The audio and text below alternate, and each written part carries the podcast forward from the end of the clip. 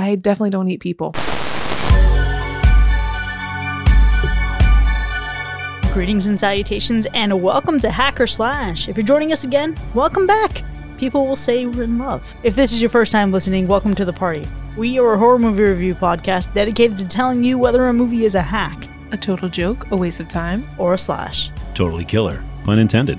We believe horror is for everyone, and as such, we're rating these movies with a perspective we've each gained from our varying walks of life and those flavors of fear we tend to fancy most. My name is Chris, I'm your friendly neighborhood slasher enthusiast. This week I'm joined by the Superfly Space Guy Mac, Hello, Clarice. the gore lover Alexis, Hola, muchachos. the cowardly creeper Ryan, Mac always steals my intro. and the Scream Queen Paris. It puts the lotion on its skin or else it ages terribly. We've got a fun one for you this week. The only horror movie to win the Academy Award for Best Picture, actually. But before we dig in, we have some follow up. We recently reviewed a film called Hashtag Alive, and while Chris and I gave it a slash, Ryan gave it a hack, but we wanted to hear from our friends on the internet. So we asked our friends on Twitter and Instagram, and 29% sided with Ryan and hacked the movie, while 71% gave it a slash, which is actually pretty accurate to our ratio here. Yeah, I feel pretty good about that. Like th- 33, one third of people will not like it. Yeah, just about. Uh, we have a comment from Tony who said, A thrill ride of a slash. I enjoyed this movie, and contrary to our wonderful skeleton crew this week, I actually liked the ending. The only thing I kept thinking was, dang, this movie should have been called You Must Survive, rather than literally hashtag alive. And that's a really good point. Yeah, that would have been better. And you're wrong. The ending was terrible. Sorry. That's okay. Anthony has stellar taste otherwise. This is true. We also have a comment from our friend Rob who said, listening to the Hacker Slash episode on hashtag alive, this movie is a slash for me. I felt like they made the most of the limited location and I loved how it was shot. Lots of great questions. Does a bad ending ruin a movie? How much weight can a rope hold? How do water pipes work? And to be clear, not a single person has provided these answers yet. These are unsolved mysteries. We also actually have a call in to the Hacker Slash hotline. Chris, roll the tape. Hey, Hacker Slash team, it's Ryan from New Jersey. trying to think of another name since you guys already have a Ryan, so I will come up with that on the next call. But I'm calling in about the Alive movie, which I watched per your suggestion. I was wondering if anyone got any Eminem Pete Davidson vibes from the lead character. That's what I wrote down. and I also wanted to get your opinions on the noodle slurping ASMR scene. Does that disturb anyone but me? Like the scene where they were ingesting the noodles. That was pretty intense. All in all though, I thought it was a good isolation movie. I thought it was cool, like the quarantine scenes, and I thought when he like opened the liquor cabinet was very reminiscent of recent times here. and the good use of the balcony fears was pretty impactful for me. The ending was kind of a bummer, as you guys pointed out. So I would, it would be tough to decide if I would vote this as a hack or a slash, but I liked hearing the episode and look forward to calling you again soon. Bye. The cliffhanger that is not giving us a hack or a slash result. I don't know. Ryan made me like want to watch it compared to uh, the little skeleton crew we had. Whoa, whoa, whoa. Ryan, yes, the noodle slurping was very intense. And it's not that it's particularly egregious. They ate noodles like any other normal person would eat noodles, but you could hear every bit of it, and it was a little weird. I just want to take a moment to shout out a, a regular movie watcher out here taking notes like they're like they're on the podcast with us. We appreciate it. Hell yeah. I also love that. Um, and can confirm shaved head and bleach hair does give Pete Davidson vibes. but not Eminem because Eminem was before Pete Davidson. Uh, I don't know him. Oh, okay. you don't know Eminem? Eight Mile? That was a joke because you look like Eminem. We get it. You literally look at him right now. Oh my god, I refuse to acknowledge any of it. Um, I think that our character in Alive was a little bit more stylish, so he goes more Pete Davidson than Eminem because Eminem was like in the streets. Pete Davidson is like, I got my streetwear on. You know, there's a difference. Okay, okay. For sure. We also want to thank Ryan for becoming our latest patron. Uh, Ryan, we really appreciate all of the love you've been sending our way, uh, and we look forward to hearing from you in the future. Oh, you're welcome. I'm talking about Ryan from New Jersey. and that's our follow up. All right, now a few weeks ago when we actually covered hashtag alive, we had some dialogue questioning just how much of a horror movie it was. I was of the opinion that zombie movies, no matter what they are, are still horror movies. Now, that is a question that comes up often on this podcast, and time and time again we come to the same conclusion. There are flavors out there for everyone in varying levels of concentration. It's all horror, It's just a matter if it's the right style of horror for you. Now, this week we have a film that, while officially categorized as horror, it can actually be seen more as like a psychological thriller or like a uh, good old fashioned detective movie with quite a bit of murder. For nearly two hours, we follow the story of an FBI trainee thrown into the midst of a hunt for a serial killer, and we also see her efforts to enlist the behavioral analysis aid of another prolific killer, one Dr. Hannibal the Cannibal Lecter. This week, yes, folks, you've waited for it and it's here. We're talking about the iconic 1991 film, The Silence of the Lambs. Now, this is a rare one that all of us have seen before this episode, but I'm going to uh, confess something to you folks. I actually didn't see this for the first time until this past summer when my girlfriend sat me down to watch it on a visit. What? What? Wow. Are you joking me right now? Oh, I know it's we it's off brand because I like am So really into serial killers in a weird way that might not be normal. and I have nothing against the movie. It's not like it was overhyped and I avoided it. So nothing like that. I just didn't get around to it. I mean, better late than never. For what it's worth, I hadn't fully watched this movie through one time altogether. So we all have confessions to make here, you know. I've I've seen lots of it, and I think I've seen all of it together at different times. It's like a cumulative experience for you. Yeah, exactly. I will confess that I have seen this movie several many times, uh, and a few years ago for Halloween, I was Hannah Montana Lecter. Please don't tell me what that was. Wait, you were a mix or you're like, what? We have to include the photos because he posted it on Instagram stories this year and holy shit is the best Halloween costume I've ever seen. Oh my god, it's amazing. It was cute. I didn't see it. I'll post it again so you guys can see it. Basically, it was uh, a Hannah Montana look with a Hannibal Lecter mask, and then I had a little bit of blood coming out the mouth, but uh, it was just a cute little hybrid moment. Oh my gosh. I too have seen this movie a bazillion times. Like I think I've probably seen it a dozen times, fully from start to finish. One of the best movies ever made, in my opinion. I know that's probably going to give some stuff away, but but seriously though, like I love this movie, and it's one of those movies I watched.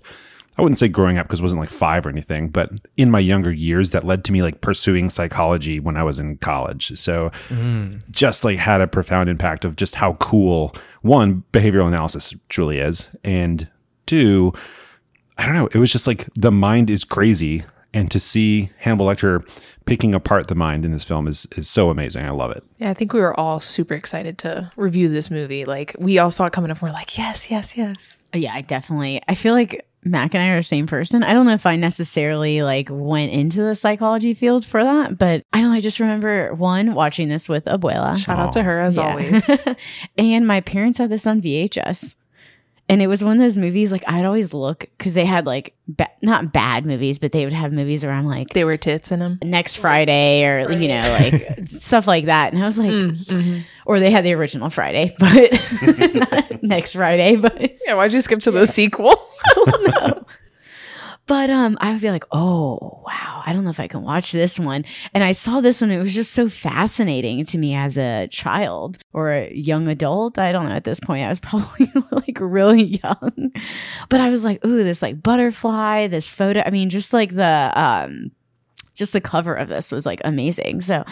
Yeah, it's been with me for a long time, and I know I'm excited for this, and I know a lot of people close to me are excited as well. Speaking of amazing covers, in preparation to watch this movie, I was like, you know what? I'll read the book for the first time, give myself a new perspective. What? Uh, when I was, yeah. Well, actually, one of our Twitter followers, Drea, she's excited about us doing this. Daniel on Twitter also was like, the book is a must read. So I was like, you know what? I'll read the book.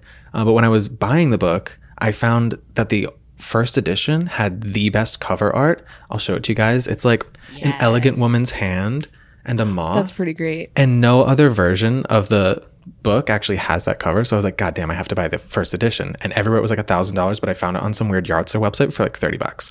Um, but so I've read the book for this um, coming into it. So I can kind of offer a little bit of perspective around there. But like these movies and books have famously gorgeous cover art. Wow, this is a new level of commitment that I both appreciate and was not prepared for. Exactly. Great job, Paris. I'm super excited because I feel like there's a lot of like Reddit threads and things about like the book that are like kind of in the movie, but not really. So I don't know. Maybe um you want to send that over uh, to Virginia? you should be on a podcast where you talk about movies or something like that. You seem very talented. We should start a book club. That's our next step.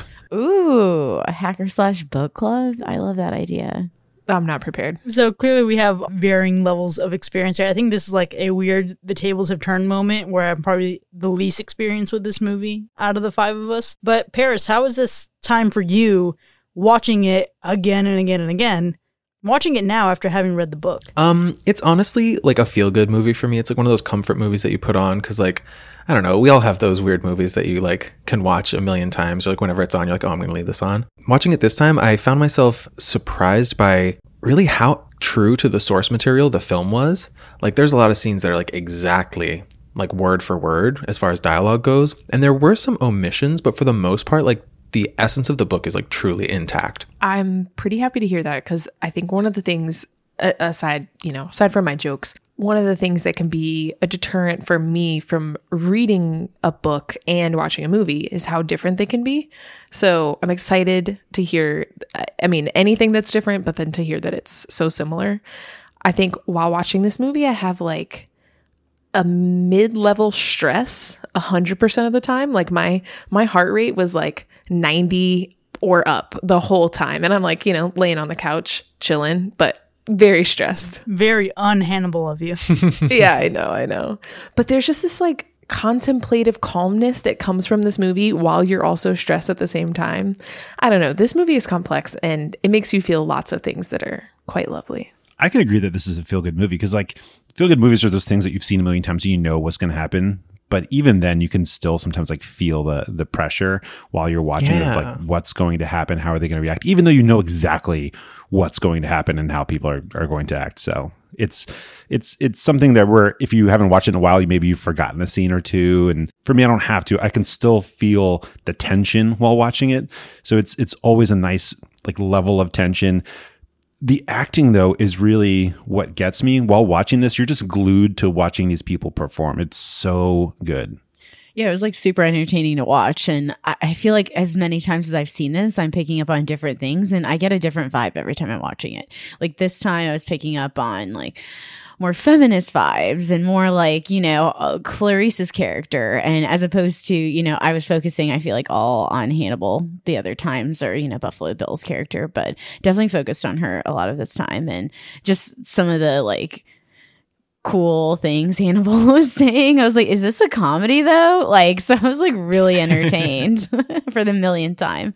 I am uh, thankful that we have a, a small little family of listeners that won't judge us for saying that a movie where a man is cut open and turned into an angel is a feel good movie. There's a man trying to make a dress from someone's skin or people's skin. Yeah, so that's our, that's our feel good movie here. You know, it just warms the cockles of our cold dead hearts. It's it's okay. Cockles. Our Ew. people understand. chris how was this for you watching it just for like the second time So it, it, it's interesting. I think I should first preface by saying like I watch a ton of like serial killer documentaries and psychological thrillers and like true crime fictional thrillers never really excite me. It's like they're fun, like they're good and I can appreciate them, but they don't like spike my heart rate. I think it's because I'm so oversaturated in like the watching the documentaries, hearing about the survivors and the families of the survivors, the families of the victims, you know, people who lost people. I didn't feel much of anything. what? Don't get it twisted. It's a good movie. Now, d- d- don't take that for like I didn't feel feelings of enjoyment, but I didn't feel this emotional sus- like suspense or pull at my heart. It just felt like another. And, and that's not a fair statement, right? Because it's an iconic film and it's really good and really different in a lot of ways. But it didn't hit me the way that surprisingly emotional movies hit me. I think it's just that I walked into this expecting it to be like a serial killer situation. It, it was different. I could not be more different than you in that respect. This is like my favorite type of movie, my favorite type of feeling. Like one of my all time favorite movies is the movie Seven. And this gives me like the same type of vibe in horror and not just being like a, a Law and Order SVU. Yeah. You're pretty demented. If that's like one of your favorite movies, What are you because it's about? pretty So sick. Good. It's seven is an amazing film Yeah, I mean it's kind of in the dark the whole time, It's in. but It's kind of in the dark. other than that, I don't know why I'm talking. Like saws are my favorite, box? but yeah, exactly. Seven's so real though. I love it so much. That's it's what Morgan makes it Freeman. good. Yeah. See, I don't know. I just feel like movies like Seven just don't really do anything for me. I don't know. I think it, uh, it's it's weird. It's so weird. I know because it's not like I dislike any of it. Like it's like a, oh yeah, that's a yeah, it's good. It's good. So a little underwhelming since it doesn't do it for you. I wouldn't say even underwhelming. It's just perfectly uh, serviceable, and that's it is what it is. And I'm not. I'm saying that about Seven. I'm not saying about this movie. Just medium whelmed. Straight up whelmed, not under, not over. Just it was an experience, and uh, live just tell the tale. That's that's about it. But I will say this because there was a different layer of context there for me. This movie endured significant controversy, right? And I've heard so much about this movie. It's not like any of it was like surprising. I heard so much about like the antagonists in this movie. I heard so much about Hannibal Lecter. You hear all these famous quotes. And this movie was even protested when it won so many Academy Awards because it was perceived as being as having harmful framing of the LGBTQ plus community. And I've heard so much about Buffalo Bill. And that built up like such an image in my mind of what was to come that I was actually surprised and shocked at how his story actually plays out. So there's a lot to unpack when it comes to that, and we'll do so in the second half, but it was such a surprise. And given the ability to see it for the first time in a completely different social climate than when it was released, it added this layer of context and helped me see it in a completely different way than I anticipated. So I think that's why I wasn't feeling the things that you guys were feeling and like the suspense crime of it all, because I was more like, holy shit, this is just not what I was expecting. Hmm. I am definitely looking forward to having that conversation in the spoiler section. I'd say for the most part, I was one pleasantly surprised that the movie still like can give me chills in certain scenes. Like there's moments in this that I have memorized, and every time I see it performed, I'm still just like, ugh, you know. Uh, so I'm really glad that this movie's like stood the test of time for me. I have a few small disappointments that I didn't have before reading the book. Um, there's a couple changes where I was like, mm, uh, why did we do that?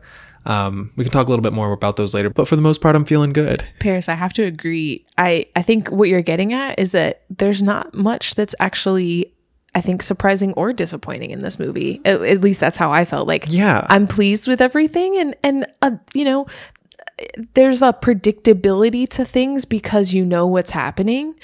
Um, I'm I'm I'm perfectly happy saying that I don't have a surprise or a disappointment here. It's you know just so good. I was surprised at watching this for the so many amount of time like that like Anthony Hopkins still does just like a fantastic job. Like it's still like still scary still sticks with you today. But um I don't know. I was really disappointed because like I I think there you can talk about like especially when you're talking about antagonists and serial killers and all this sort of stuff. And this is like totally my like what I went to school for this. And people talk about nature versus nurture and everything like that. And they touch on it a little bit for Buffalo Bill and I just really wish they would have like delve into the psychology a little bit more but that's just me um but I realized it's a 2 hour movie it would have been 3 but You want to see the Buffalo Bill spinoff? oh my god yeah Yeah. They go pretty deep in the book. Oh, okay. I okay. I'm ordering this tonight. I really am. Hopefully, it's on Amazon. I don't need the special edition. Get it on Audible.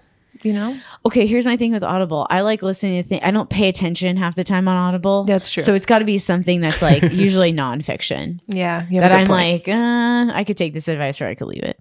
Oh, I love Audible. I watch. I listen to the novelization of Halloween. I listen to Pet Sematary. A lot of the books that I that I have, I'll listen to it on Audible first, and then if I love it, I'll buy a hard copy of it. Chris, can I get your? um Is there any way you can share your profile or like? I just want to see what she has in there. I can send you a screenshot. relating to what surprised you, Alexis, I think what surprised me was like two things. One was how deliberate the small details were of Anthony Hopkins' performance in this film. There's like small things you can pick up on that he, that he's doing that are just so insane that like if you watch it the first time through and you don't pick it up, you watch it the fifth time through you don't pick it up, but like later on you can like really focus on things he's doing with his eyes Yes, his eyes. It's crazy. things he's doing with his voice that are really impressive. But I think the second thing that surprised me was actually how little the, the, the amount of time is that we get with the two main characters together in the same room because your brain has these like constructed memories where you're remembering like an hour long conversation but in reality Oh, yeah. there's only like a couple scenes that they're Yep. even together and you're watching it again thinking like oh holy crap there's so much more to this film that I just like completely forgot about so so true. because that's the soul of the movie is those moments. Now, I I have a very specific question here because Ryan, I get the impression that maybe you were scared. I think part of it is like built up in my head because I've always thought uh I, uh, Silence of the Lambs like Hannibal Lecter is just so creepy. Like he, there's nothing about him that's kosher and even when you like are you know maybe not afraid of him then he'll immediately start hitting you with some real creepy comments and uh he he hits you deep where it hurts, you know? He doesn't he doesn't play he makes around. you feel like fucking shit. yeah, he really does. and he's really good at He's it. He's good at it because he knows your background. and he's like so charming and you're like oh man we love we love hannibal lecter and then he ruins your day so uh and then he sticks up for you again you know it's all just very strange he plays a lot of games but i generally just have stress about this this movie and uh honestly the whole series. So i went in pretty scared. Like i said my heart rate was up. I checked it quite a bit on my apple watch. I was literally 90 and up for almost the whole movie. Um so it's like a dull fear that comes from this movie. And it, it is all going to depend on who you are because it's not like it's, you know, there's not a lot of jump scares, not a lot to scare you, but I think it's scary. I love what you mentioned about just the level of constant stress you feel throughout this movie, Ryan, because there's really this this present ticking clock as Yeah. the story progresses. Like things are getting crazy and something has to happen, and you're kind of like waiting for it all to unravel. Uh, so that's a really, I think, a strong uh, feature of this movie. Its ability to build that tension over a two-hour span. Um, I can't say that I've ever been afraid watching these movies. I remember the first time I saw it, I kind of, in a weird way, felt seen by like all three of the main characters. I was like, oh, okay. So I'm not totally crazy because like I'm not like this. Um, but in some ways, I can kind of relate to each of the each of the three characters in this, despite two of them being uh, quite insane. Yeah, it's a little questionable. It's okay. I think a constant level of stress is a, is a good descriptor for this film because obviously I don't find it scary. I, I barely find anything scary, but it does make you feel kind of on edge while watching it, especially if it's your first time. I think it's something where you're going to watch it and feel like, oh my God, like what's going to happen? What craziness is going to ensue? And they save so much of it for later in the film that when things happen, I can just imagine a first viewing of this just being like, oh my God, like what's about to go down, especially in the early 90s because I feel like now we've seen uh, we've seen all of this like on TV. It's like no big deal, but in, in 1991, like how much of this was was fresh? Because I think it's probably a good portion of it seemed like really new and really crazy and real wild, and I, I think that really shows like in in how many awards it won. Yeah, I think cannibalism was like a like I'm sure it had been on film, but I don't think it had been on film and in a type that would be viewable to the masses. I mean, yeah, if you're in horror and you love this kind of movies, I'm sure cannibalism's been existing for a while, but not something that's been out to like to public and having all of these, you know, famous actors and actresses in it and um just having this like strong like background um to have it. So I think it was put out and it's like to me that would have been scary as heck seeing someone's nose bitten off on film. I'd be like, what? but yeah, you're right. I feel like we're all like at least at this point I'm desensitized, but still it still has this sort of fear, but I think it's more like I've seen people that have eye contact and make eye contact like Hannibal Lecter does and it's the creepiest shit ever. Yeah, I uh, I, don't know, I feel like I'm, I'm like disappointingly vanilla tonight with my like uh, experience with this movie. It's just like it's definitely the desensitized thing. So when I was little, I watched this documentary on Albert Fish. Are you all familiar with Albert Fish? Nope. No. Albert Fish is like the OG Hannibal in a sense. Uh, he's like this super old man, looks like a grandfather, shows up. It's just this family's house expecting to hire their son for something, and he had like targeted the son. Instead, sees the, the boy's little sister, like very young sister, and he convinces the parents, and this is like in the 19, early 1900s. He convinces the parents to let him take her to his granddaughter's birthday. He ends up killing her, cooking her, eating her, ma- mailing the family a letter describing that experience. So I saw that documentary and it gave me nightmares. And I think it really has just like ruined my ability to experience things in a way that I feel like would be fun to experience with these kind of movies. Yeah, that makes would sense. mess my ass up too, honestly. I'm like traumatized, low key, no big deal. that would like I'd be thinking about that forever. But here's the thing, right? Like where I didn't spend so much time like eh, feeling this tension for Hannibal or worrying about Clarice and Buffalo Bill. I felt like this entirely different element of the movie. And I know this movie's also very famous for this, but it's long and there are a lot of moments that linger. But I think this does differently from other true crime, psychological thrillers kind of movies. It takes this approach and lingers in all the moments that made the casual misogyny all the more palpable, right? And that's not something I usually want to linger in, but it's like so perfectly balanced to reinforce Clarice's character. She's unwavering and it's interesting because as much as the plot in this movie is soaked in and like points at the male gaze, we still follow it as her story. And it just it feels very different for me in that regard. Yeah, I'm glad that you mentioned that, Chris, because that's exactly the point of view I took while watching the movie this time around. So it was, I mean, that put the nail on the head. It just that lingers on those moments where you're like, WTF, is this a thing? Um, and then I, I don't know. It's just like a good uncomfortable so you can build Clarice's character. And that was like my I mean, we'll talk about this later, but one of my favorite parts of the movie was seeing her character development and honestly seeing myself in her a little bit. Aw. Still very much a thing, just a little bit more concealed now. yeah. We truly are all Clarice. yes, we are. You know? We all had that first day. the casual misogyny is definitely something that's really present in the book. Um, and in the book, you have the benefit of getting like Clarice's inner monologue and seeing the way she like thinks about the men around her after like a lifetime of this shit is like very entertaining. Uh, and I would love if like any of you girls read it, I would love to see like how accurate you feel that is from your perspective.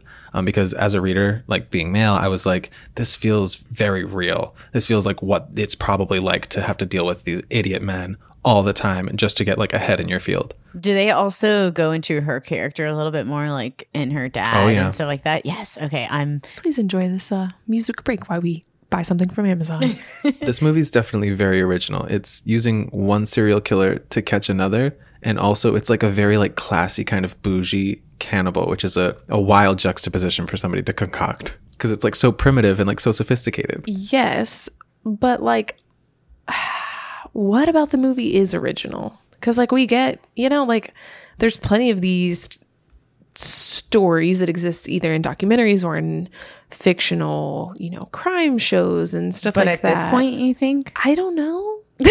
Yeah, same. That's where I'm at. That's where. I'm is at. That's where exactly where I'm at. I uh, yeah, you may have a good point because I know that a lot of the like crime stuff that I've consumed has definitely come after this.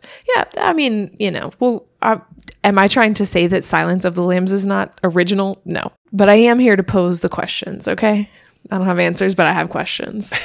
I'll take your questions, and I'm not going to answer them, but I will say that this movie feels very original because I relate it back to the early viewings that I had, Uh, you know, earlier in life.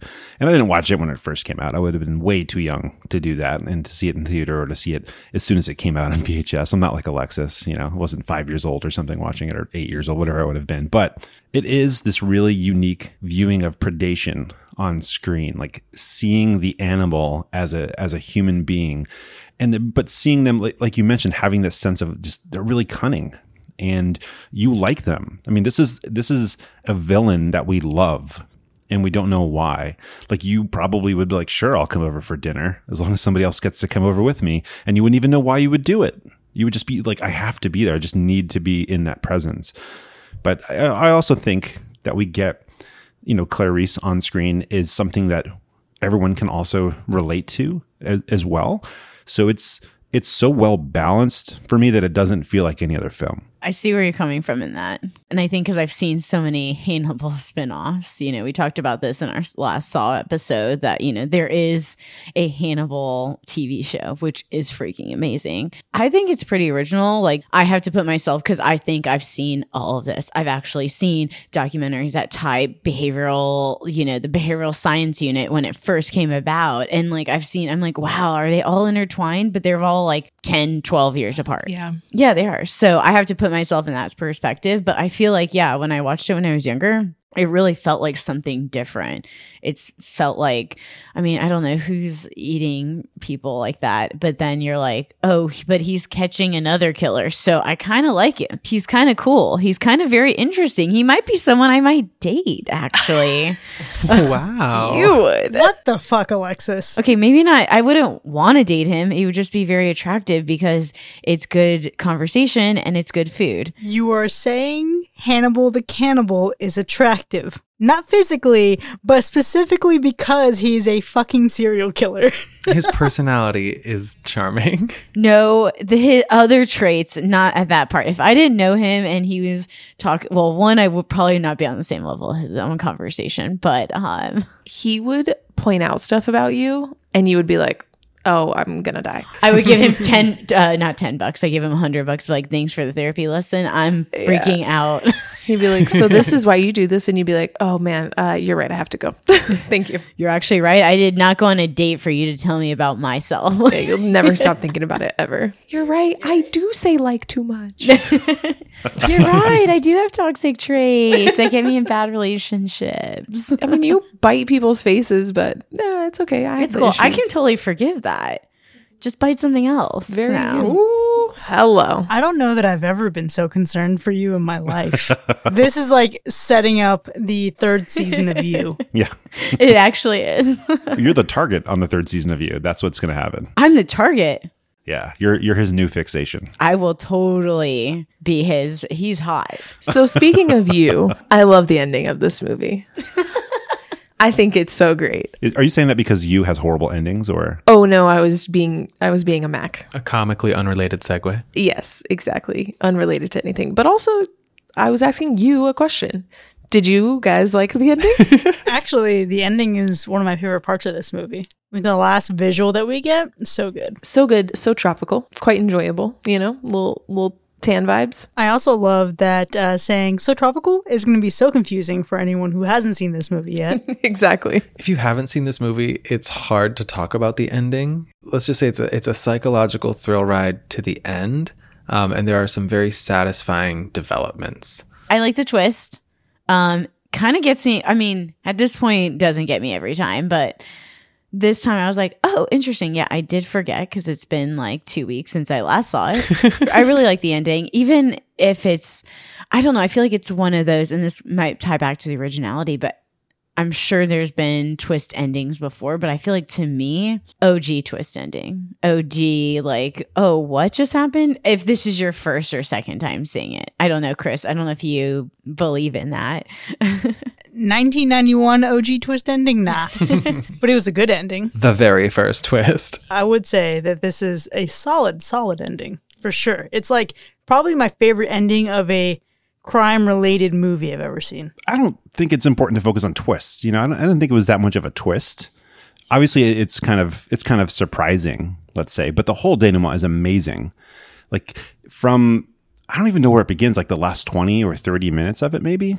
I mean, it's it's pretty good, and there's some moments in there that I think will catch you by surprise, like just like really quick flashes where you're just like, oh, caught off guard, and now you have to catch up, and that makes it pretty effective. But I think when you make your way to the very end of this film, it's like Pear said, it's so satisfying when you get there, and I don't know why we love this character. I mean, this character is is an animal, yet it's just something to behold on screen. It's like watching a wolverine take down its prey. There's just something about it that you it's nice to be able to watch it on the screen and not have to be there in person and deal with it. I feel like it's not like watching a wolverine take down its prey, but like an Olympic figure skater take down its prey. That's right. If if vampires were Olympic figure skaters and were so graceful, that would be kind of the, the closest thing. That's amazing. Sounds like an upcoming episode of What We Do in the Shadows. So maybe we should just have our own little writer's room here. We start pitching ideas out to the good shows we love. Clearly, we've had a lot of high praise here. So I think we're going to make quick work of the scoring segment. But before we get there, Alexis, how many people actually died in this movie? this is one of those movies where it's like you see bodies, you just don't, you, you know, their eh, their bodies are everywhere in this one. So I'm really counting, and we're talking about bodies that died in the movie during the runtime. Yes. It's always been like that, but I just want to make a clear distinction because sometimes some bodies appear, and I don't want people to think like I was neglecting those bodies because I would never do such a thing. Alexis loves all her bodies. This is a very specific tally of a certain group of bodies. yes, and I love my heads too. we all know. It's okay. So we have a total of seven in this movie. I know, hard to believe, right? Because you're like, did I see anyone That's- die? a lot higher than I thought it was. exactly. I can't wait to talk about it because clearly there's a discrepancy on what you see and what you don't see. The real question, though, that's burning on everyone's mind, especially those who haven't seen this movie before, is it animal friendly? How's the animal report for Silence of the Lambs? Well, I think it depends on what you consider Miggs to be. Generally speaking, there's some sketchy moments, but we we have a clean animal report. Miggs, however, he's in question. There, there's a let's say there's a moment. There's a scary moment if you're an animal lover. Yeah. Right. Well, now that you know you can watch this in safety, don't worry about seeing any lambs dying on screen. Let's go ahead and get into the rating of this movie. Silence of the Lambs from 1991. Was it a hack or a slash? I guess I'll go first. I'm giving this a slash. I don't think I need to say much, but I know. I just love this movie. And I think it, it's so weird that you can watch a movie multiple times and still be super satisfied with it, know what's going on, and s- still being not surprised, but just getting the same emotions that you either got or even different emotions. And I think every time I can pick out a different part that I like about this movie or something that I can like, I would want to change or something I don't like necessarily. Not that it's a bad movie. I just think I'm like, man, I didn't like that, that they did that. But it wasn't a thing that they did on purpose. It was just something that, you know, I don't know. It's just a thing. It doesn't turn you off from it. yeah, it doesn't turn me off for sure. And it wasn't something that they did bad. Like, oh, it wasn't like, you know, there was the teleprompter was in like the room. I, I don't know. It wasn't something like that. But um, I don't know. It just has this significance and i think in a lot of people's lives that's super cool for a horror movie to have and i'm just really excited because we've actually i feel like haven't re- re- reviewed a movie like this before so to me it's super exciting and clearly it's iconic so i have to give it a slash I couldn't agree more, Alexis. This movie is totally iconic. Um, I talk often about like my favorite horror movies of all time, but this is actually like probably my top 15 or 20 movies of all time, regardless of genre. Um, I feel like it does so many interesting things really well. The cinematography in this movie is like really artful. The acting is just chilling at times. Jodie Foster, it's this is one of the reasons I love Jodie Foster so much because of her performance in this. And you just kind of see a story unfold between these like three major forces in the world and seeing how they like dance around each other throughout this is very enthralling, I guess is the best way to describe it. And having read the book, I now have a new favorite book. Uh, it's definitely a really great read that I recommend anybody that enjoyed this movie give the book a read. I'm actually circling back and reading Red Dragon now, and then I'll finish the franchise when I'm done. Um, but this is a total slash. It's one of my favorite movies. It's very uh, rich in quality. And this, unlike Alien, is deserving of its place in the Library of Congress. Obviously, I dis- disagree. I think they both deserve their place, but I will agree that this movie is 100% a slash. And I think if you haven't seen it, you are missing out. Like like Alexa said, this is an icon. This is something that's so classic. It is legitimately one of the best movies ever made, I think. With some of the best acting ever put on screen from multiple characters. I mean, the actors in this, like, I know they got some awards in some cases, but they definitely deserve them because of the work that they put in. It is fantastic to watch. It's got amazing visuals. The sound is is fantastic. The lighting is so impressive, and we'll deep, you know, we'll, we'll get in deeper um, in the spoilers section. But every moment, every little thing about this, like you said, Varys, it's rich. It feels like one of those meals where you just don't want it to end while you're eating it because it's it's so good, but it's not something you can eat every day, you know, because it's it's, It's so human. fantastic. It's Thanksgiving. yeah, 'Cause it's that's human. true. you, you run out of those apparently. but but no, it's it's in my in my brain 100% a slash and one of those films that I grew up watching multiple times, probably multiple times per year to be honest. Another one was The Cell. I don't know if any of you will watch that. That is a fucked up movie. 100%, but also an amazing movie. And Visually, yeah. one of those things that really got me interested in like seeing how you know abnormal psychology lives in the world and that was my favorite course in in college obviously psychology is like really interesting, but it's very scientific and very medical in some cases. But the abnormal stuff is just so perplexing and so interesting to dive into. And this is this is not procedural you know, in this film. It's not like, oh, it's a documentary. We're going, you know, from start to finish and figure out what happened and why they did it. It's like we're just seeing humans being humans on screen and then learning along the way why they're acting like this. But even though you don't get all the answers in the film, maybe the book has more of them. I don't know if I need them. You know, I, I just I like seeing this little segment of their of their lives. But it total slash. Yeah, if you didn't uh, gather from all that, Mac is madly in love with this movie. um, and I can't blame him. Obviously, this is a slash. I came into tonight knowing that this would be a, a big love fest for us with this movie, right? Like, I, I don't actually know for sure that Chris is going to slash it, but I will quit the podcast if she doesn't. Um, so this might be my last episode. You'll find out in a couple of minutes here. But I think there's just so much that so much that goes into this movie that you have to love. And I know that it's probably not for everyone, but I've realized this is my genre. This is my spot. This is where I like to be. I do love horror, but if this is more of a psychological thriller, uh, and then I started to compare it to like some other things that I love, like I said, like Seven and stuff like that. This is like my like prime spot, and I love it. I love Clarice. I am Jodie Foster. Okay, like Ooh, yes. there's a moment where she has to like act really quickly, like for the first time, and like make things happen and she's like shaking and like stressing, like barely making it happen. And I'm like, this is everything I've ever done ever. Here's what I love I love that she's not like, I hate men and I'm a strong, independent woman. She's just, I'm here and I'm doing my thing and I'm going to do whatever I want to do. And I'm going to make it through no matter how trash you are. Mr. Crawford, I want you to die personally, not Jodie Foster. Yeah, that's just my personal feelings. I just love it. I think, again, things we've already said the acting, the filming, the movie's incredible. I don't feel that this is derogatory towards the LGBTQ plus community. I mean, we're going to talk about it more, but I don't see it. I think that it's a different thing, and I hope that I'm right in that feeling. I don't know, but it's just to me, there's uh, there's no flaws in this movie. To be honest, it's not perfect, but there's no flaws. If that's a thing, it's an amazing slash. So clearly, I mean, there's been a lot of high praise on this movie going around, and you know, I'm not going to be a dead horse. This movie is incredible. It's it's immaculate and it's tight in its performances, its cinematography, its lighting. You know, the the screenplay adaptation clearly sounds like it has a lot of fidelity there, and that's something to admire.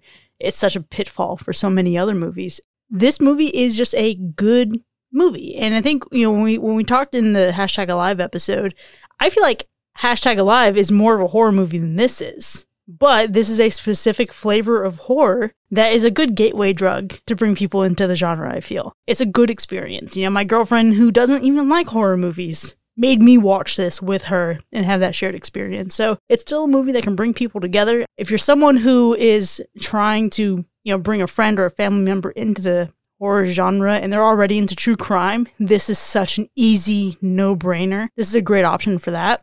And the, and the really cool thing is that I had to watch Jodie Foster in The Accused as part of like this thing I was working through in the Navy. And her performance in that was incredible and powerful and moving. So to see her from that, and that was, I think, you know, chronologically, it was the last movie I happened to watch her in. To, so to see her go from that movie to this movie and see her performance as Clarice, it's all the richer for it. So I absolutely love it. I mean, it's a universal slash. I'm not gonna, I'm not gonna be different. Ryan, I know you're nervous there for a second. I'm not as moved by this movie as so many of you are, but it's undeniably a great movie. And with that, The Silence of the Lambs has earned a Universal Slash. Now, this movie recently enjoyed a Netflix run. It was on Netflix when I watched it over the summer, but you can now find it available for either rent or purchase on your streaming platforms pretty sure they uh, know when we're about to do a lineup and they take all the movies off Netflix. So true. but what you can find on Netflix is Red Dragon. Good luck if you get to watch the last 10 minutes because mine refuses to this day to let me watch it. But check it out. Join us in the second half so we can dig deeper into the fact that Alexis thinks Hannibal the cannibal is ideal boyfriend material. Do you have trouble finding your size off the rack? Are you on the hunt for quality handmade leather goods? Come to Buffalo Bill's Bargain Basement. We offer custom tailoring, hand stitched artisanal leather goods, great prices, and a personal level of customer service not offered anywhere else. What you buy from me, I'd buy from me. I'd buy from me so hard. Welcome back, folks. You are now entering the spoiler zone for The Silence of the Lambs, which racked up a universal slash. We have a lot to get to here. You know, there's a lot to unpack what with the psychology of everything, but before we get into the specifics of all that business, we got some gore to get to. Alexis, what is the gore score for this movie? Well, there's lots of heads and lots of skins. I can tell you that for sure. It's like shirts and skins playing up in here. but even better, I mean, you see heads, you see skins. It's great. I think for this time, like, I think you know we're all like super subjective now at least i am um to gore but this really to me for the time it's pretty gory and for someone who's like biting people's nose off you know making them super angelic and spreading you know disemboweling them. And you know it's kind of crazy. You know putting a head in a jar and then like you know making it real life and putting all this stuff on it and it, it's crazy. It's not necessarily known to be like super bloody this movie. It definitely has scenes that are like super gory and when we were reviewing saw 3 with jordan we had both had seen the hannibal series and you know i implore people who want more gore who want this you know i think hannibal has this crazy like kind of like excuse the language like fucked up mentality for like doing like weird things to people like eating them is the basic necessity for him he's like you stabbing someone michael myers is the equivalent of him eating them so it's just like you know it's you know same same like it's whatever it's it's the day to day that hannibal does It's chill. but when yeah, it's just chill. But like when Hannibal, like when you really like get to know him, he's like doing these intricate things. He's making this like angel out of this human, and it, it's crazy. So, like I said, I implore anyone who like wants to know more about that and wants to like explore more of that. I I really suggest that you watch Hannibal the series because literally every episode goes through these like crazy things. Um, either that Hannibal's doing or someone that they're catching, um, that's a bad guy, is doing these really messed up things to bodies that I've never seen done in my life before.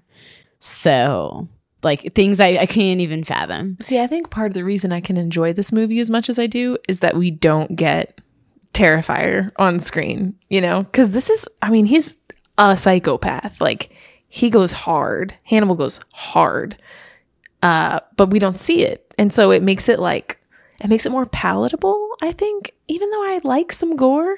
I'm not Alexis here, but I think I could, I don't know if I can handle, I guess I'll have to watch Hannibal on Netflix and see. I'm telling you, you got to be in a mood because it's so dark. Which like- mood are you in? I mean, like I'm always in a dark mood. We're good. um, I don't know if I'm prepared. That's my point. I think this movie is so great because it is palatable for everyone. To, like, I think if you're more into the gore or if you're not into gore, I feel like you can find a spot in this movie no matter what, you know? This is like when you order some food and you're like, I want a little spicy, right? Sure, you can get the extra spicy that burns you, but no, you this is this is really mainstream because it's got a little bit of the spice, enough to make it fun, enough to make things interesting, but it doesn't take it to the extreme. Hannibal is like spicy at a uh, at an Indian restaurant. Yeah, this isn't mayonnaise level. This this isn't boring.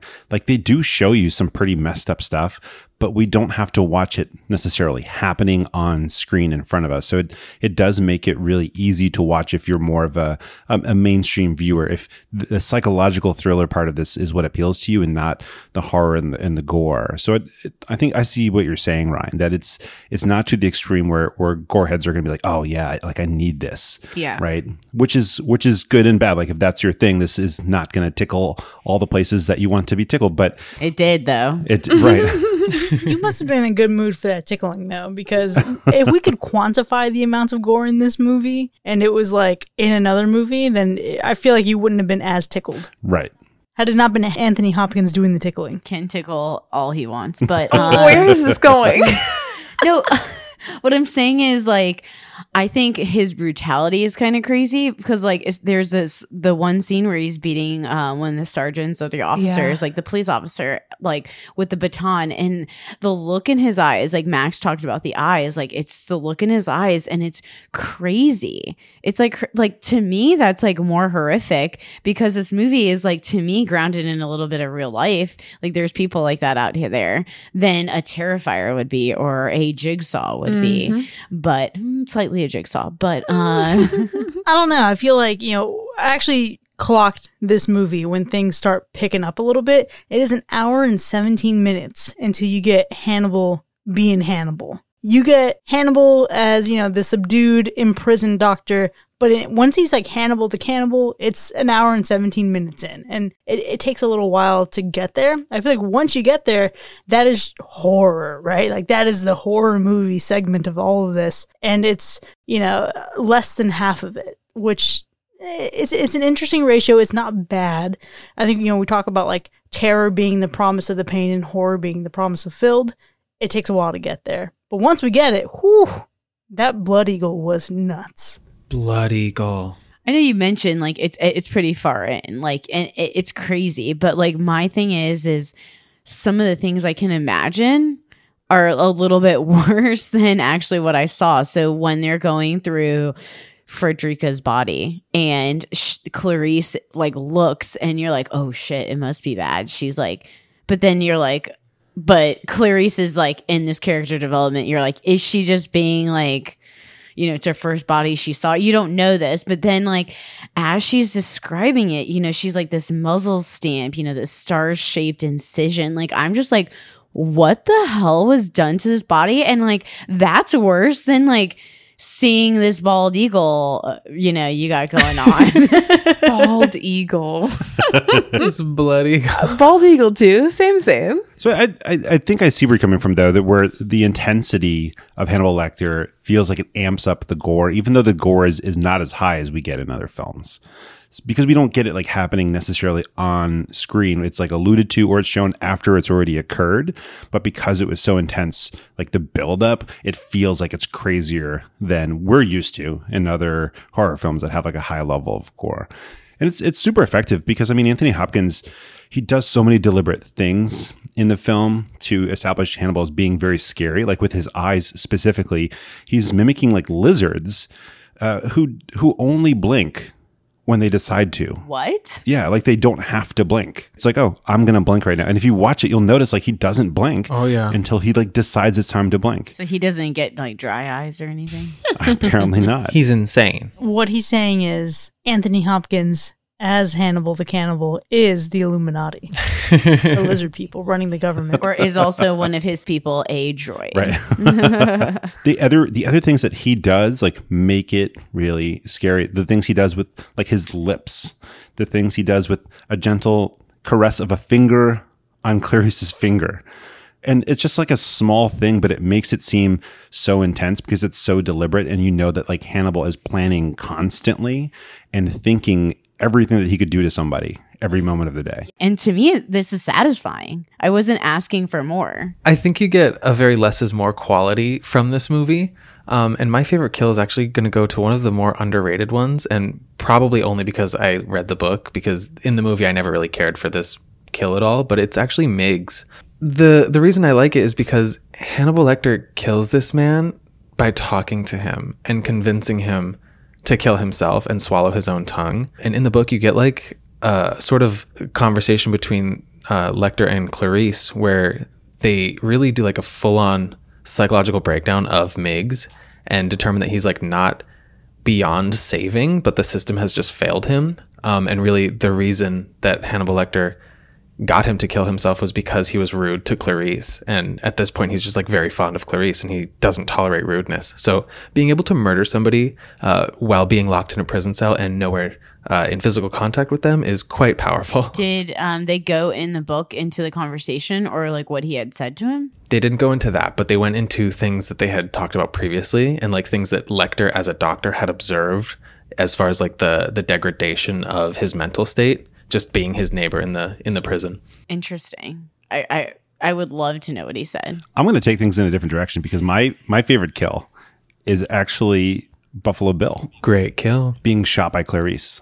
Great kill because there's that, that build up to it happening where you're if you've never seen this before, you think like maybe he's going to like take Clarice out or he's gonna at least shoot her or something where it's it's just like in the dark. That whole that whole scene's insane. But he gives himself away like at the last moment and she just open fires on him. Like which is every man does. Well, yeah. Ooh, good point. It is true. It is true. And I think to me, that's why I know we'll talk about characters later, but that's to me a pivotal point where she's like, gotcha, bitch. Yeah. And now you're dead. But, it shows how different of a killer he is you know Yeah. from from from hannibal to cannibal where he doesn't have that intense like thought process going on i can't wait for us to break down characters later but that that moment where he's like taking his time he's trying to stalk but he's more clumsy than hannibal ever would be and he gets he gets taken out because of it because she's stronger and she's better and I, I love that moment where it's just like she's opening fire. He's he starts to fire, but it like going off in like all the wrong directions. And it's not like he's like laying there like, oh, you've killed me and everything is horrible. He's like dead, dead, like gurgling blood, and it's game over. And such a satisfying moment. I have to fully agree. That's absolutely my favorite kill. Obviously, it's uh, the only kill that we get on screen. Like we see it happen. It's just so good, and it's there's basically two parts of the scene where Clarice is forced to like act instinctively in a situation that she's never been in and that she's just been you know training for with a bunch of frat and sweats um, back at the FBI camp. So, you know, when she first is and you know goes into the house and starts asking a couple questions, her red flags go up, and she makes that first move, right? And then after that, she's flustered and she's shaky and she's just trying to figure out what's going on, and she's out of breath and she's just trying to, you know, make it, just trying to figure out what's going on, how to do it, and then it comes down to like the wire, the milliseconds that it takes for her to respond to that shot. And it's it's just so good and so satisfying. Like she could have easily this could have easily not been a quote unquote happy ending but it was so satisfying to see her get that shot off kill him because she clearly had the mental upper hand in that situation.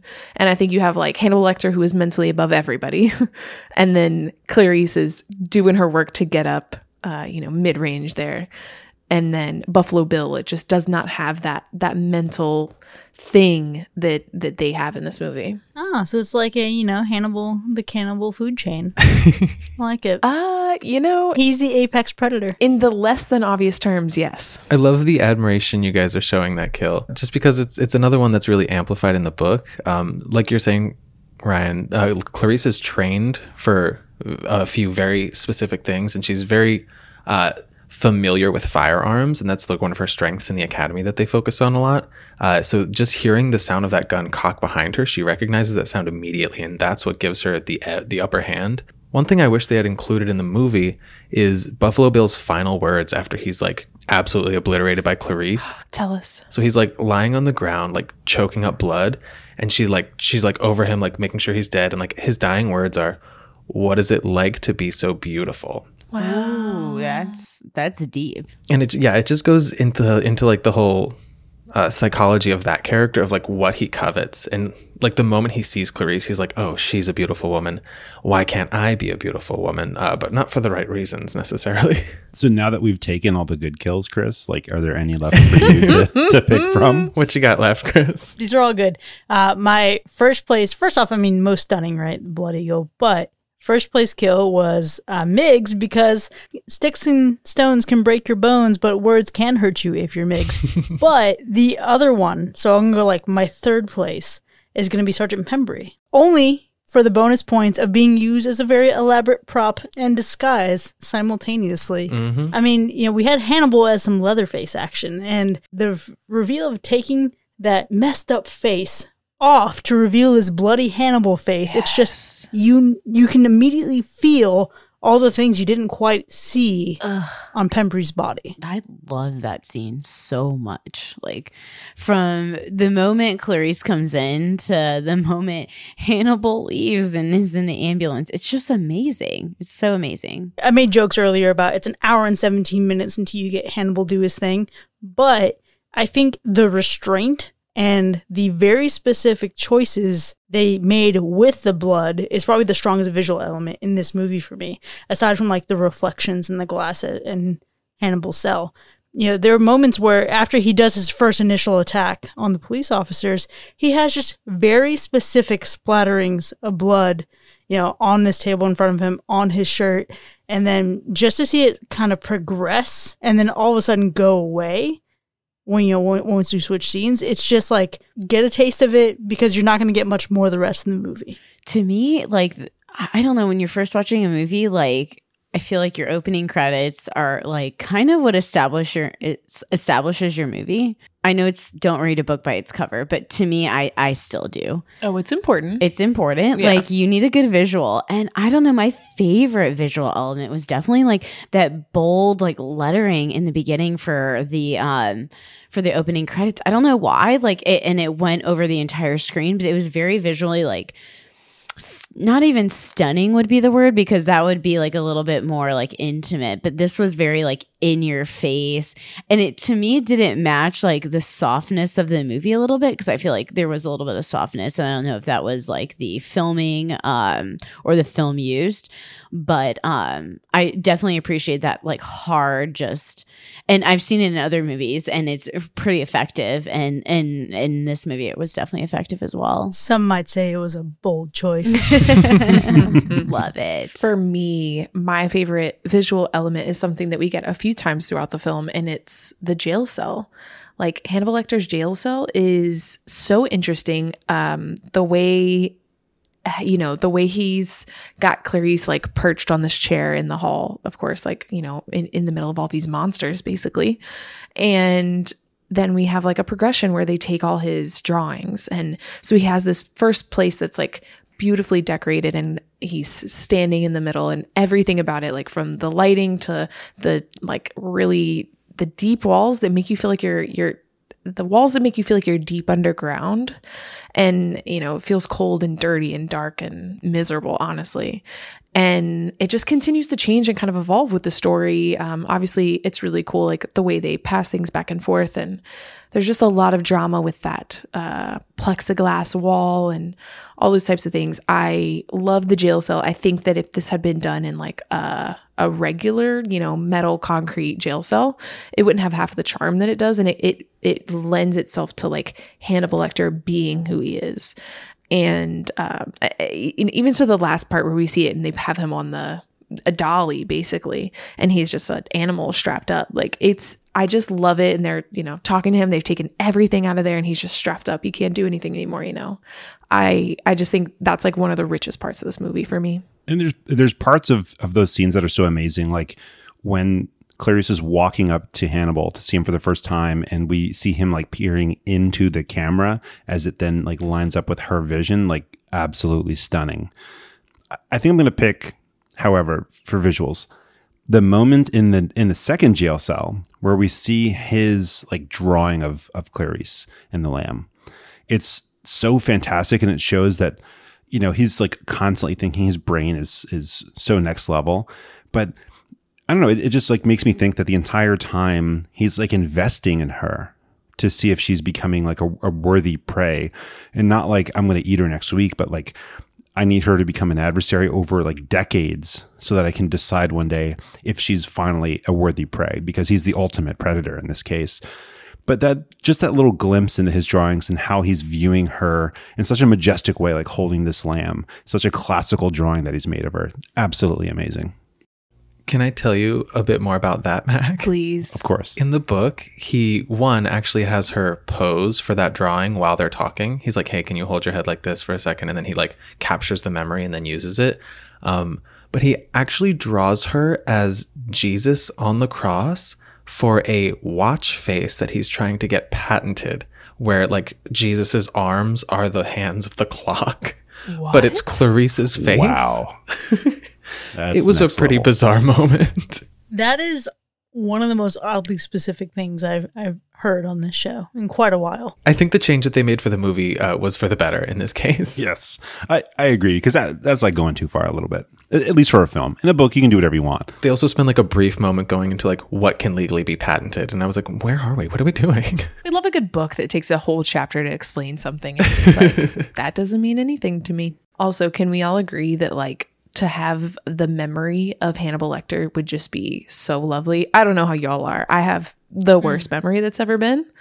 And as he recalls things, I just sat thinking, wow, wouldn't that be nice to remember a conversation an hour later? I find that would be a burden. Like there's some shit that I'm really glad I like don't remember. Like specifically, you know, very embarrassing things. oh, but I never forget the embarrassing things. I just forget everything chill. All the chill stuff goes away. I only remember the embarrassing things. One thing that I can never forget from this movie um, is all of the Buffalo Bill scenes.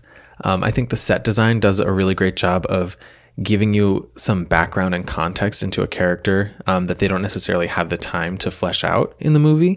Um, but specifically, the scene where he tucks his junk and he's wearing the scalp of a dead woman, and he has like this shawl, very like Stevie Nicks shawl on, and he like spreads his wings like the butterfly, and you see that shot. Um, that's something that at no point happens in the book, um, but seeing it in the movie, it's one of like the most impactful images that's like burned into my mind. When I think of this movie, I think of Buffalo Bill tucking his dick between his legs and just like really feeling himself. Yeah, I I I don't know where I was. I like I said I had never really watched this sh- through one time and I didn't really know any of that happened. So it had quite the impact as I watched this today. You can never forget that. it was a quick talk by the way. And while that's my favorite visual element, uh, it's not my favorite scene.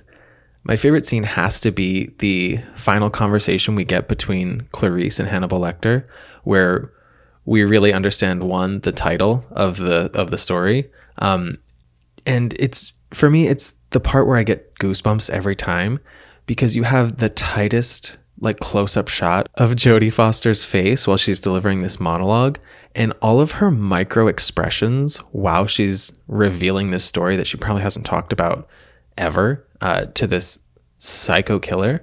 Um, the way she emotes that moment is just like gives me chills every time. Ooh, can I tell you I found the story to be so underwhelming. Oh, really? Yeah, it just like lamb screaming, I ran away, I stole a lamb. I don't know. It didn't Have do you ever heard me. a lamb scream though? It sounds like a person. Yeah, uh, I I haven't heard a lamb scream, but I I don't know. I, I'm not sure why it didn't. It just didn't really hit the way I thought it would. I was excited, like for you know, it, it's like it's like when uh, you're listening to a song and it says the title line. You know, like Oh, yeah. there's always a moment in a movie where you're like, oh, the title, nice. See, I don't think that deep. So You don't or get I excited guess- about the title when it comes up. You don't go like, oh, this uh, Silence of the Lambs. I get it. No, No, I definitely didn't catch it this time for sure.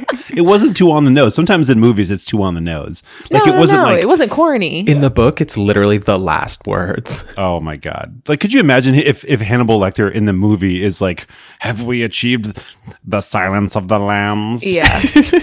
like yeah. you would you would turn the movie off and be like, "Okay, all right, Yeah. we're done." No, I wasn't trying to take anything away from it. Uh, I it just I don't know for some reason that didn't do it for me.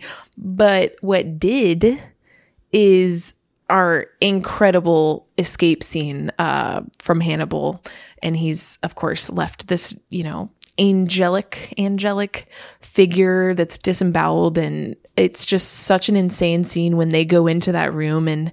I knew the whole time, obviously, that it's uh, Hannibal Lecter that they're going to take out on the stretcher. See, I forget every time. Oh man, every second of this movie is perfectly. Maybe I'm too crazy. Every second of this movie, I think, is like perfectly predictable, but not because it's predictable, because I've seen it, and it's like the smart thing that Hannibal Lecter would do. Maybe I understand him too well. I don't know. Maybe you are Hannibal Lecter. Yeah, no, I definitely don't eat people. But I think when you go into that room, that scene, it just, it like the way these young cops that have been garbage all the time to our girl Clarice, the way they're just like overwhelmed by everything they're seeing. And like, I, I just love that scene so much. It's everything for me. I would agree with that. Yeah, that's that's also my favorite scene. And uh, I'm not gonna be super redundant, but I will say that I love that the element of him escaping just feels feels like a fun little heist movie. You know, like he's pulling off the ultimate you know bank robbery, except what he's stealing is people's sense of security. It's like he didn't even try that hard, you know? Like he just, he's just like, ah, well, I'll just do that. He That'll just work. put a face on. yeah, like I could be much richer had I applied even a fraction of this intelligence towards any other endeavor. Yeah. Clearly, it fooled a lot of people too. Mac can appreciate this. I'm sure everyone can appreciate it. Maybe Mac a little bit more, but like the whole psychology in this whole movie is just like outstanding and like getting into people's heads and I'm like really into it right now. So I feel like I hyper focus on certain things in my life and this is what I'm hyper focusing on is like all these like, you know, psychological books and why people do like the things they do and I think a really cool part in this kind of ties into that um, is when Clarice is going down to meet um, Hannibal for the first time. And she's going down and she's in the room with the guards. And you're in a first person perspective and you're scanning the room. And I know this might be a visual, but entirely this was my favorite scene is you pick up on the guards, you pick up what's going on um, during that time as well. And it to me, it was like her going in their head and figuring out like what is where am i? What am i doing here? What are these context clues? And like literally she's scanning the room and so is the um, camera. So i just loved that. I loved it. I felt like i was investigating the room trying to figure out these characters trying to get more of a sense of who hannibal is or who or where what is this environment that he's been in and who are these people he's interacting with. So i like obsessed over that because I was just like, and all it was was a panning of the camera. Also, the guards were like so joyful. They were like, "You're, you'll be good. We got you." Oh, After the, you know, terrible doctor from upstairs. I can appreciate why you why you enjoyed that. I'm going to go for something super specific for scenes though, and it's Buffalo Bill in the van abduction scene because it gave me just like this sense of what an homage to Ted Bundy with the cast on the hand and I can't lift this thing and I need you to help me. So like rolling it everywhere is crazy. I mean, it was just like, oh, you know, throwing himself, he's planning, you know, he's in the darkness, he's got the night vision goggles on. And then when he goes into action, he, you know, he's got to be super like human and fluid about like, oh yeah, I could really use your help. And oh no, like I'm, you know, put it in the back of the van. Yeah. If you want to bring it right. And then boom, like she's knocked out. Right. But it was just like so Ted Bundy. It was one of those things that I know you guys felt like this was so you know grounded in things we've seen in, in other true crime and stuff but it it truly is. Like at, at every point you can find things that have happened in real life in the real world that make these characters more believable. You know it's it's not like they're these crazy serial killers that are eating 10,000 people at a time or something. You know they're they're these small moments that are like this stuff has happened in the world and yeah maybe we should be a little bit scared. Yeah, and uh, for me, this could not have possibly been more of a reminder not to help men do anything ever. They'll all be fine. They don't need help picking anything up. Yeah, you don't. Yep. You you don't want the help when we're there, but then when we're not there, you want the help. So I don't understand. I'm- like I pick will- one. n- I'm never helping a strange man do anything. I and I love Especially you. not on the back of a van. Okay, that's all I have to say.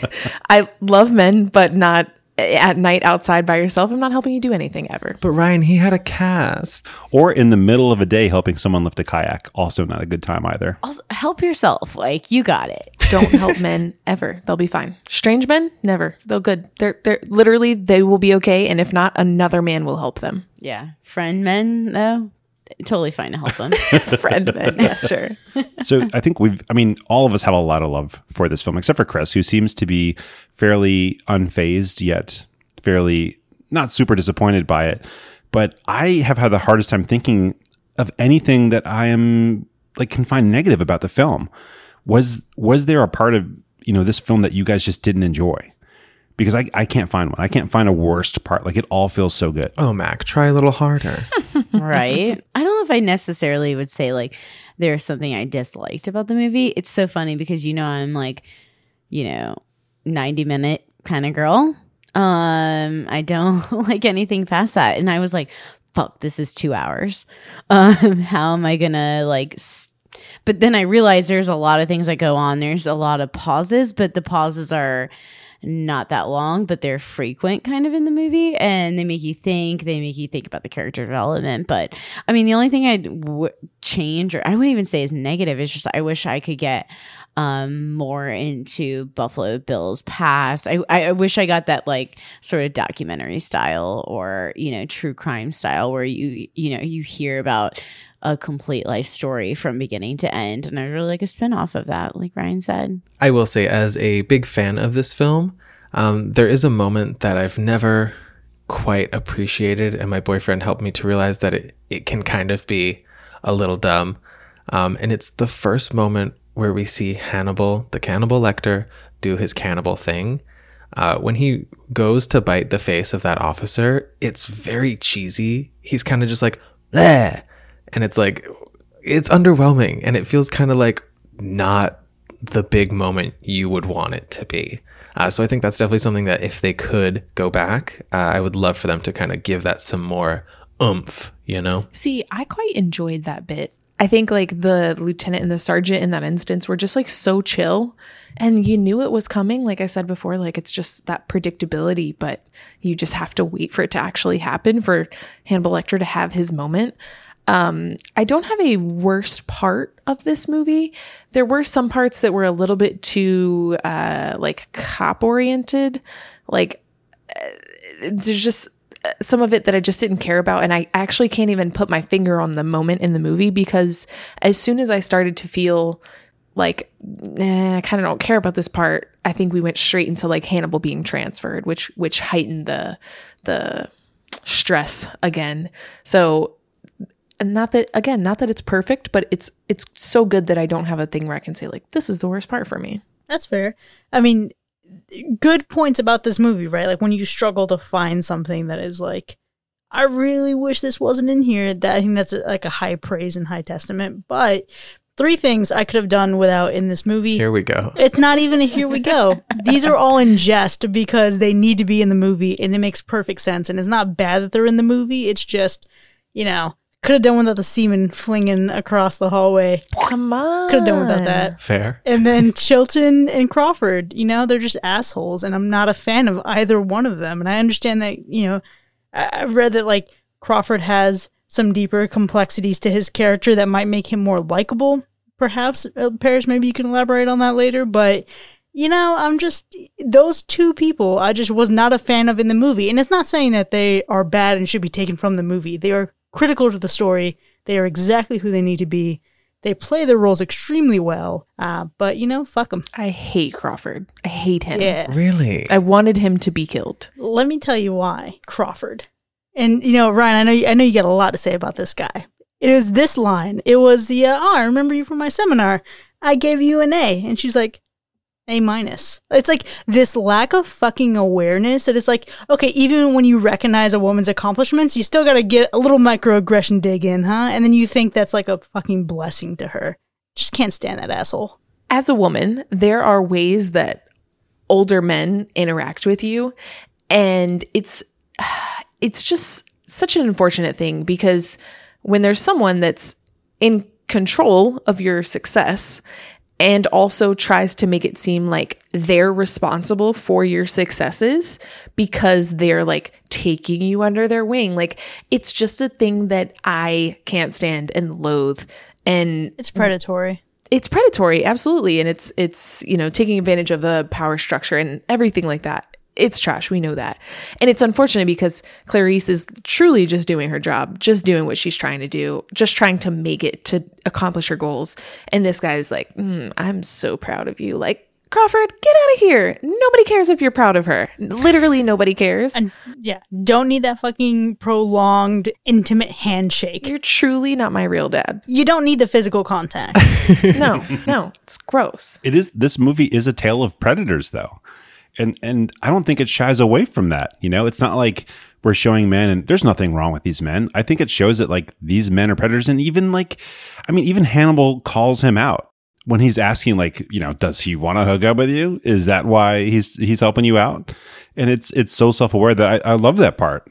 It's unfortunate Uh, because the answer is always yes Right. Are we- well, men. Are we not talking about the worst part where Clarice is co- finally getting some confidence and she's like, "Yeah, I'm gonna like rock Hannibal's world," and she's like running with her friend, and then all these guys turn around while she's running, and I was like confused. I was like, "Are they looking because they're like, wow, she is talking about something really intellectual, or are they checking her ass out?" Oh no, they're objectifying her.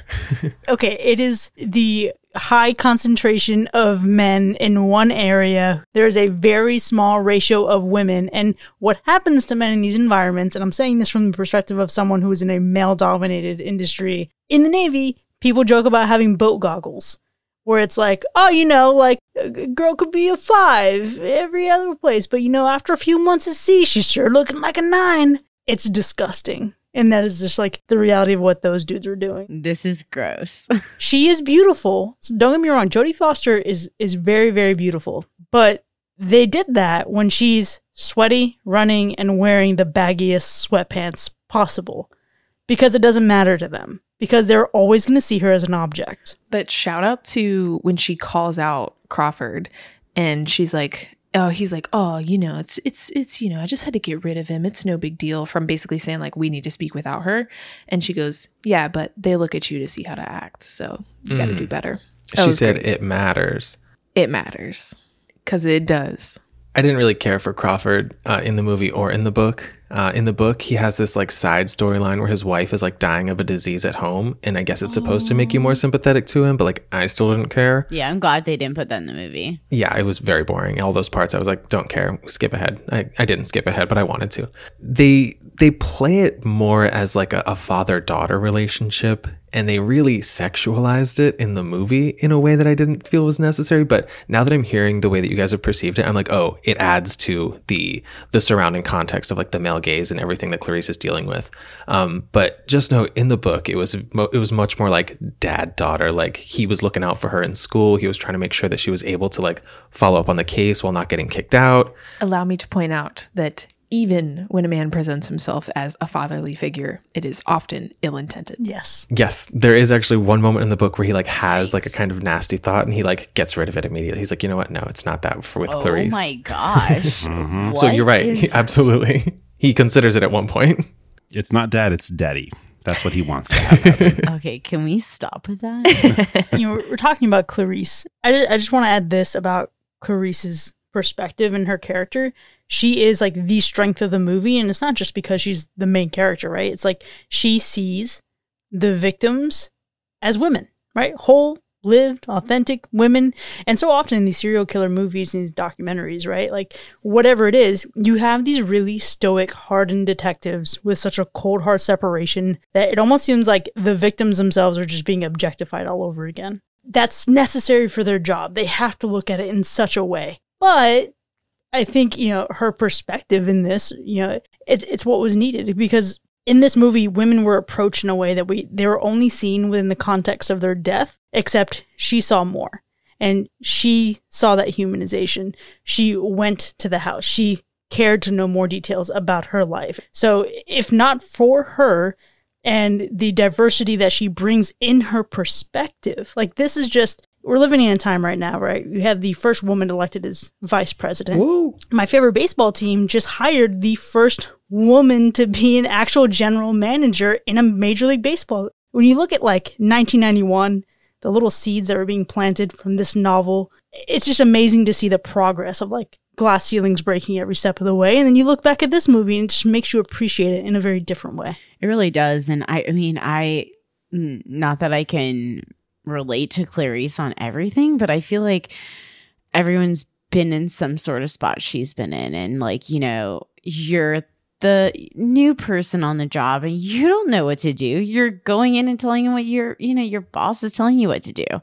You don't know if it's ill intended or like you, you have no idea. And it's just like going from there and then just, I mean, I mean, I think a pivotal point to me, and maybe because I just recently moved, is because she's in the storage unit. Super smart. She gives um the guy her card and is like, "Hey, look, something happens to me in there." I was like, I would never even think to do that.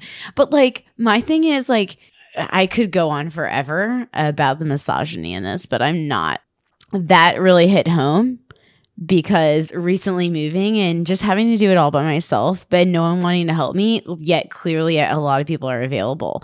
It was this guy was standing right there and there was another guy in the car and no one wanted to help her. But you know what? She was still cool and she's like perfect and she figured out how to undo it. Yeah. She figured all this. She's like, I'm going to go in. And I, I mean, I love that. And to me, that was a pivotal point for her character to realize like, clearly I can't, can't count on my boss because I got to do this shit by myself. Um, and then from there, I think her just character like totally went up from there. And, you know, even till we get to this, the ending, and I know we'll talk about that, but to where she although in this light of Buffalo Bill, she doesn't have the upper hand. He does technically. And you know, you see her being super vulnerable and pushing against the wall, and she looks scared as hell. Yet, who comes out on top? Okay. Sorry, I knew Okay. this. This is what how it's going to be tonight. So, I mean, catch me on another night. I might be like, "Hey, let, let's let's hang out, Hannibal." But like tonight, I'm all about Clarice. Oh no, you're Listen. still hey, let's hang out, Hannibal. You're just like, fuck no, Buffalo Bill. Take your ass home. I think one more thing to add to like what Chris is saying about Clarice is that moment where she's in the room with all the male cops um, and the body that they found. And she says, Thanks for being here, guys. I'm sure the family really appreciates how kind you've been. Um, but we're going to take care of it from now. Everybody clear out. They all kind of looked around like, what do you mean how kind we've been and how considerate we've been? Because because it's exactly like what Chris mentioned. Like that's not how things are handled. Things are like cold. Like these are not people. These are bodies. These are a job. You know. And I think that's another one of those moments where she stands out and s- and sets herself apart from people that we've seen in these roles previously in movies, but specifically from the roles that uh, are in this movie, the the men that play the parts in these movies. I love that you brought that up, Ryan, uh, because that moment in the book is one where Clarice again like navigates a situation so tactfully and thoughtfully. Uh, she actually you can't really tell too much in the movie, but she she plays up her southern accent for that line uh, to appeal to the these like like hometown boys sense of like nobility. And she's like you know you probably haven't considered it from this perspective but i'm going to lay it on in this angle to kind of guilt you into getting the fuck out of the room so i can do my job. And the way she like manipulates these uh these guys all, all throughout the story is really just so brilliant. And chris like you were mentioning earlier the importance of the diversity of perspective actually comes into play uh, at one point where clarice is actually almost going to be taken off of the case and she has to kind of explain to these men that because she's the only woman on this case she's offering a perspective that none of them have. And literally every crime scene she gets into she notices things immediately that 30 men before her completely overlooked. And that's how she's able to get so close to finding this killer. I know this is kind of a sidetrack, but I have to say I'm, I'm so lucky slash happy that this was one of my favorite films growing up. Because I mean Clarice Starling is is a hero, right? Like an amazing hero. Watching the the like the progress, watching like her break things down and and ultimately get to the right place by the end of the film is is fantastic. And I mean, a couple other heroes of, of kind of the the '90s for me. I mean, this seems silly, but like Agent Scully. I don't know if you, if you guys are familiar. Gillian Anderson ah icon right? Kate Mulgrew, who played uh, Kathryn Janeway, absolutely amazing character, and like sticks with me to this day. This is from Star Trek Voyager. Just a really strong captain who's like one of her like signature lines is, "I, I don't like bullies." So it's like seeing these kind of characters in the '90s that like it was okay to be a strong woman and be in charge and to be able to like just push off all the rest of like the douchebags who are surrounding you and just be who you are and and work in an organization that may not necessarily support you, but like you're there to make things happen. I don't know. I, I just again, I feel lucky to see to have grown up seeing that like throughout the '90s. Where today this is obviously still a problem. Yeah. And I think if, if anything, right, I mean, does this movie speak to me as a horror movie? No. Does it speak to me as a psychological thriller? No. Does it speak to me as a case study in fucking misogyny and the progress of feminism? Hell yeah. Here's the thing, guys, like, don't be fooled. You just like you said, Mac, this shit still happens. It's just not as common. And even then, it was it okay for her to be there? It wasn't actually okay, but she arrived and she persevered through that. And even now, there's like microaggressions. Like if you're the most qualified woman in the room for something, and then it gets messy, right? But Clarice is just one example, and I'm so happy that Jodie Foster, you know, has this as a notch in her in her acting career because it's absolutely incredible and powerful. We can go on and on about Clarice. There's so much to unpack there, but Obviously, there's an interesting dynamic that Hannibal Lecter and Anthony Hopkins provides as him. And then we also have this dynamic with Buffalo Bill. We actually have a listener question in, and uh, one of our one of our fans wants to get our perspective on something. ooh A question from the King Above 18. What do you guys think about the theory that Hannibal Lecter, in treating Buffalo Bill, played upon his history of abuse and basically created the character of Buffalo Bill in the movie and made him basically a bargaining chip uh, when he would eventually be captured and be questioned. I do think that uh, obviously this is kind of my first time hearing you know different theories about creation of Buffalo Bill or anything like that.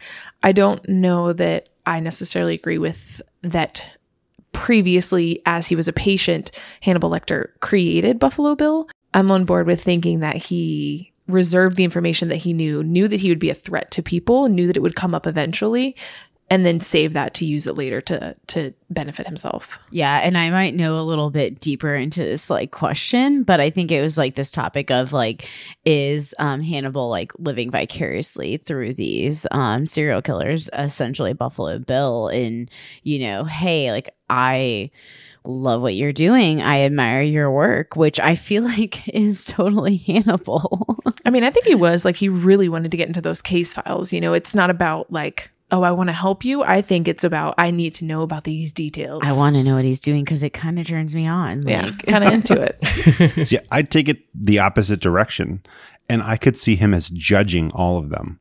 Because in his Wow. mind, everyone basically is lesser than him. That's true. Oh yeah, Right? for sure. Yeah, so he's because he's so intelligent and he's so ahead of everyone that he's you know, let's say like in in their therapy, like he's, you know, talking about the thoughts and feelings and everything that they're going through. I don't think he would want to push him to do anything necessarily dangerous or or violent, but I don't think he would hold him back from it either. I think he just like wants to know because he's he's just watching. He's just a wolf off in the distance, just kind of watching everything happen and deciding how he's going to attack his own prey. I just I, I don't know that he would want to even like think about oh what are they feeling? What are they going through in a way that would you know like you said like turn him on or anything. I, I just think he's like look at these look at these peasants. Look at these people trying to do what i do. And it's like they're it's like they're babies to him. And he's just like watching them grow up. Even like when he mentioned um, the, the head that we found in the storage unit. It's like you know it's it's a first kill kind of situation.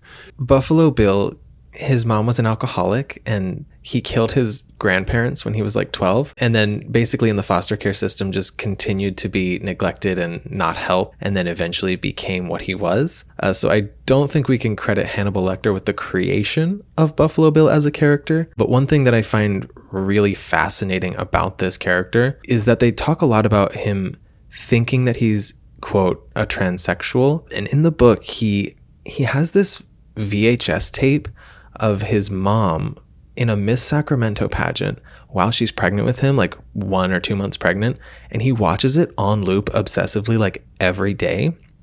And I feel like it's sort of this allegory of him like seeing how beautiful and glamorous she is in this pageant and knowing that he's like inside of her.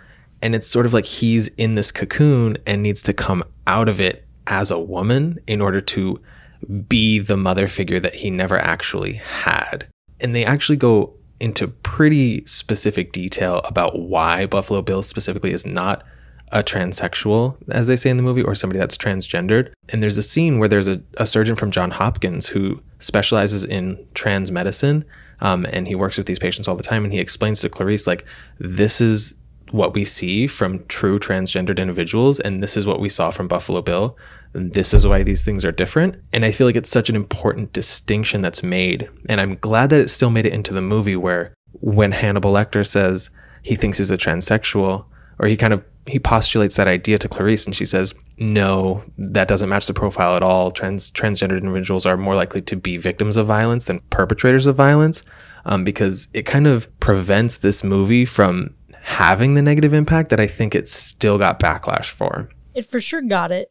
And it got it because this was released in the 90s, right? And this was like, you know, everybody in the 90s knows, oh shit, people are going to see this. And like, they're not going to pick up on the nuance of, oh no, there's a safety line here. We're totally not saying this thing. They're going to see that and say, oh, that's what, uh, that's what them transsexuals do, as they call them in the movie, right? It's going to be like this immediate inciting to like oh no that's the shit we gotta avoid. And we, we talked about this in the in the pride month episode and we talked about like you know how representation has evolved for the lgbtq plus community. I'll drop a link in the show notes to that so you can hear more on that subject but it definitely still got it. The movie i think has aged better as we as a society have progressed and now you have new watchers who can view this and see oh no there is a distinction here. You know, we're not, you know, so deeply steeped into that culture anymore.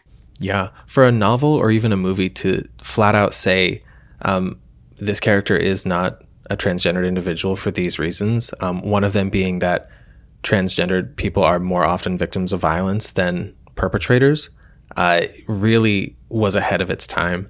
Uh, and I actually I read that they filmed a scene where the Johns Hopkins doctor kind of breaks that down, um, but I guess it didn't make it into the the final cut. But I believe it exists out there in the world.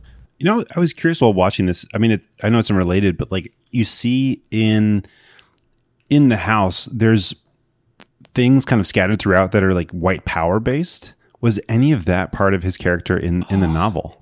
It wasn't at all. But I saw the swastikas and I was like, I mean, why not throw those in there just for filler? And I, w- I was curious if that had if they were just trying to build like this this backstory of violence.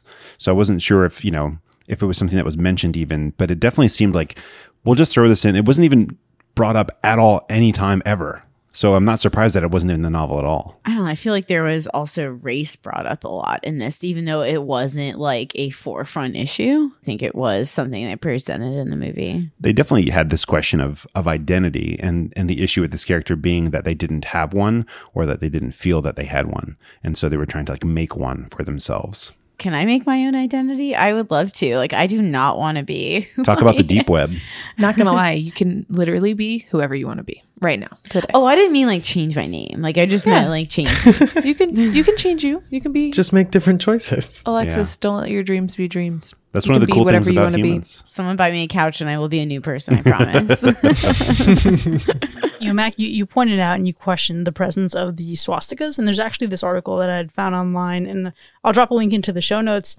Someone goes through, they, they tackle the perspective of is Buffalo Bill and the representation of Buffalo Bill transphobic. And it's really interesting, right? You know, the time and, and way that we are experiencing this movie now is so vastly different. And, you know, like it or not, it doesn't matter if that was the movie's intent, it had an impact. And it perhaps had a negative impact. And there's no way to minimize that, right? This article is, is really interesting because it says, you know, it addresses the context as, of society at the time, but then it also gets the insight of the actor who was playing him. And they actually have this section here. I'm just going to read you very briefly. Watching the film, one finds Gumb's home is filled with examples of Nazi paraphernalia. This bit of set direction, easily missed upon a first viewing, reveals more of Gumb's psychosis. Nazis, like many racial superiority groups, radicalize people by targeting insecure individuals.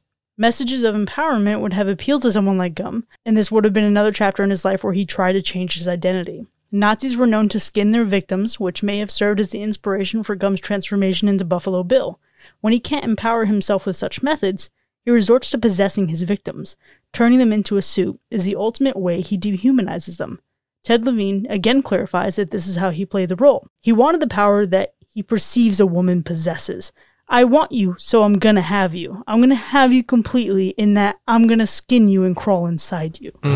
And that's a chilling perspective, right? that adds such such a depth to that character and just like you mentioned that that psychosis and I, I think we missed a little bit by not even mentioning that anywhere inside the film but it, i mean it's apparent what's going on just in those in those small little moments. And of course through his portrayal of the character Yeah, it's an absolutely incredible, um, you know, analysis written by Eric Hansen. Again, I'm going to drop a link in the show notes. And he also adds, you know, at the beginning of this, when he wrote this, it was such a different time than even how, you know, we're tackling trans rights and representation now. He's even had his perspective evolve in the time since writing this article. So it's just really interesting to go through the analysis of this movie and look at it over the decades and just see how it's evolved. I mean, I know I kind of bashed it earlier and I wish they had did a little bit more, but I do like how they approach a topic of like nature versus nurture. And even Hannibal's like, yeah, like Buffalo Bill probably wouldn't be what he is right now if it wasn't for the system. And like I, I learned about that in school. So I'm like, oh my gosh, my college education is is literally making its way into real life. You know, thirty thousand dollars later, it's coming back to And all we have to show for it is a podcast. Where we don't get a lot of money. We're not as sponsored by Audible, but it's okay. but people love us. but people love us and we appreciate it. But yeah, no, it's like okay, finally my college education has come, but it's like this um it's it's this really interesting dynamic. It's like, you know, was it like Buffalo's Bill upbringing or was it like, you know, how like he was like and how he was raised or was it like him in the system? So, um I don't know, I just appreciate that because I feel like there's always just this hot topic in like psychology. It's like what is it? And honestly, in my opinion, it's both. I'm sure everyone would agree at this point. It, it's it's how you grew up, it's what you're born with, but it's also how society has shaped you too. And I think it's cool to see it in like approached so early on in this movie that it's still still a topic that like scientists and psychologists are still like trying to figure out. I mean, that's why I love this movie so much is that it just can go on with the times. Like, how do you know in the 90s where you're going to be in like mid 2000s? But it's pretty cool. I love that you mentioned that, Alexis, because I think the character Buffalo Bill, he's failed by the system literally from birth. His name is James Gumb, and it was supposed to be James, but there was a typo in his birth certificate. So it's like he, and then he has to grow up with the name Jame, which isn't a name at all. Uh, and it, that just is the seed that Might comes. be Jamie. Or Hame. Right. there you go. He's just playing a victim at this point. He could have many names. He just grew up in the wrong country. yeah, that's the sapling that becomes a character that has no identity. Yeah, no, I love that. It's like a chain reaction, right? Like one time, uh, you all know I hate lettuce. One time I got lettuce on my sandwich at work, and I'm like, "Fuck, this is a really shitty day because now my lunch is ruined." Later in that, later on, I got hit on my way home, and the driver who hit me, his first name was Romaine. it just stacks on top of each other. Oh, Romaine. I will say that for as excellent as this movie is, it's not one that I'm ever going to re- sit down and be like, I'm really feeling Silence of the Lambs today. Really? I would watch it again in like a serial killer kind of mood. But it has to be even then more specific because I like to learn about them versus like watch a fix uh, a narrative piece. So I feel like this is one that I would just watch with someone else. I would never watch it alone again. Chris, I would like to speak for the four of us and say every single one of us is rewatching this movie whenever, wherever, anytime or place. Also, Shakira, whenever, wherever. yeah. We will all be together Yep. when we watch this movie. Is there a Spanish version? Thank you so much. Are you guys gonna have like a bat signal in the sky? Oh shit, it's Hannibal time. Yeah, We it's, actually a, it's a lamb. It's a lamb. it's a death's head moth. That makes more sense. That's okay. You guys can work out the logistics later. Just you know, do a few stencils, get a spotlight, see what you see what you feel, see what works. I can make something happen. One thing I would love to encourage everybody to do, if you have enjoyed this movie, is read the book. Um, I'm just going to throw a couple more little tidbits that I read that I never noticed in the film or didn't make it into the film. Um, one of them is the the photos that uh, Clarice finds in Fredrica's bedroom. They're actually found in Catherine's bedroom, um, and then her mom, the senator, walks in on Clarice finding these photos, and Clarice is like in the awkward position of like holding her daughter's nudes in her hand. And the senator's like, You found it in my daughter's room, give it to me. And Clarice is like, Um, I don't think I should. And she's like, No, give it to me. And then she sees that they're these nudes and then totally makes Clarice feel like white trash for no reason. Uh, so you kind of realize that the senator's a little bit of a bitch. Oh, wait, can, can we also just acknowledge, and this is like a, a passing thought I had, when they were really taking the time to humanize Catherine and just kept saying her name and all that good stuff, amazing, brilliant. However, they truly, they really chose the most unflattering picture of her in her entire life for that first picture. But to be fair, Catherine was kind of a little yatch too, so I'm not surprised that her mom was in the book. Yeah. Oh, I wasn't, I, I didn't have anything against her. I thought she was quite lovely. Bro, she would not chill. Clarice Yeah, was she like, "Yo, wouldn't chill. I got you. Give me a second. You're in a hole. It's a stressful situation. Nah, nah, nah, nah, nah, nah. You got to be cool headed, man. Toughened your nipples, didn't it? Another little morsel from the book is that the the fake name that Hannibal gives the the police for Buffalo Bill in the movie it's Louis Friend, which is an anagram for iron sulfide, which is fool's gold. In the book, it's Billy Rubin, which is also a chemical that makes feces brown. And he oh basically used that as a way to call Dr. Chilton a shithead without him realizing it. I love that. There's so many tidbits, I feel like, in the book and in the movie. Many bits and bobs. I didn't realize there was comedy intertwined into this. It's got some dark comedy moments. Yes, Yeah. which is my favorite. so I just, my favorite quote is when Buffalo Bill is in the mirror because I'm all about right now, like going through, like, you know, positive self-talk, like mantras, like just saying it in the mirror. So like um Buffalo Bill's like would you fuck me? He's like saying, it. he's like, would you fuck me? He's like, yeah, I'd fuck me. And I was like, yes, this is totally something I need to be saying in the mirror. Also, favorite is, I'd fuck me so hard. And I would. I totally would. So I love Buffalo Bill for going hard, giving us all some positive motivations to say in the fucking mirror. Yeah. You gotta deepen your voice when you when you say that. So like, would you fuck me? Yeah. Okay. Sorry, I wasn't answering the question. great, great. Now, obviously, this has been an educational experience so far, especially with the added context of Paris diving deep into that book. But I guarantee there's still a lot to learn in Max Factor Fiction. All right, let's jump into some factor fiction. Even though the novel that inspired the film was also titled Silence of the Lambs, the animal Clarice tried to save in the novel from being slaughtered was literally a horse. Fiction. I'm gonna go fact. Paris, what's the answer? The answer is fact. She tries to save a horse from slaughter, but then also hears lambs crying, and I think they kind of just simplified it for the movie's sake, which feels like a good choice. Saving the horse makes so much more sense to me than trying to run away with a lamb. It just But the has a- horse was big. She she Yeah. struggled more with the horse than she did with the lamb. But you could ride a horse to safety. Oh, this was like an old dying horse that she couldn't ride. Well, we love him too. This horse was nothing but a burden. Now, like we've said, some of us may classify this as more of a psychological thriller than a horror film, but it was listed in Entertainment Weekly's top five scariest movies of all time. That's the Factor Fiction Entertainment Weekly. There you go. This is where you get your uh That's where I got my news, obviously. That's the quality of our fact and fiction here. I'm going fact because it sounds like it's not the truth, but it is a fact that they put it on their sounds list. Sounds like it's coming from In Touch Weekly. I'm done. I think this sounds like a fact. It is a fact number four, to be precise. it's not one of the top five scariest movies. It's a great movie. That's it. People don't have like the They ain't us. They don't know how to review movies like us. people don't know how to remove movies like this. They also don't watch horror movies. So this would probably be scary. Yeah. Someone's like, oh my god. Very true. I'm curious what, what else was on that list. Uh, you know, we should look it up. We won't. Titanic. Hey, as a kid, Bambi, that part, you know, where he's, he's losing his mom, that part was scary as a kid. No, It was horrifying. It was traumatizing. sad. It wasn't scary. Right. It was sad. Well, all right. Let's let's move on then. So, like we've mentioned, there's other movies related to the Hannibal character. Uh, the first in the novels was, of course, Red Dragon.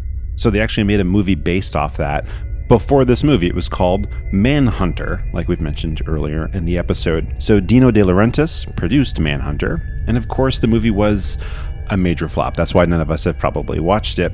So while he wanted the option of returning to produce this film, Manhunter's failure blocked his attempt from rejoining the cannibal goodness. Fact.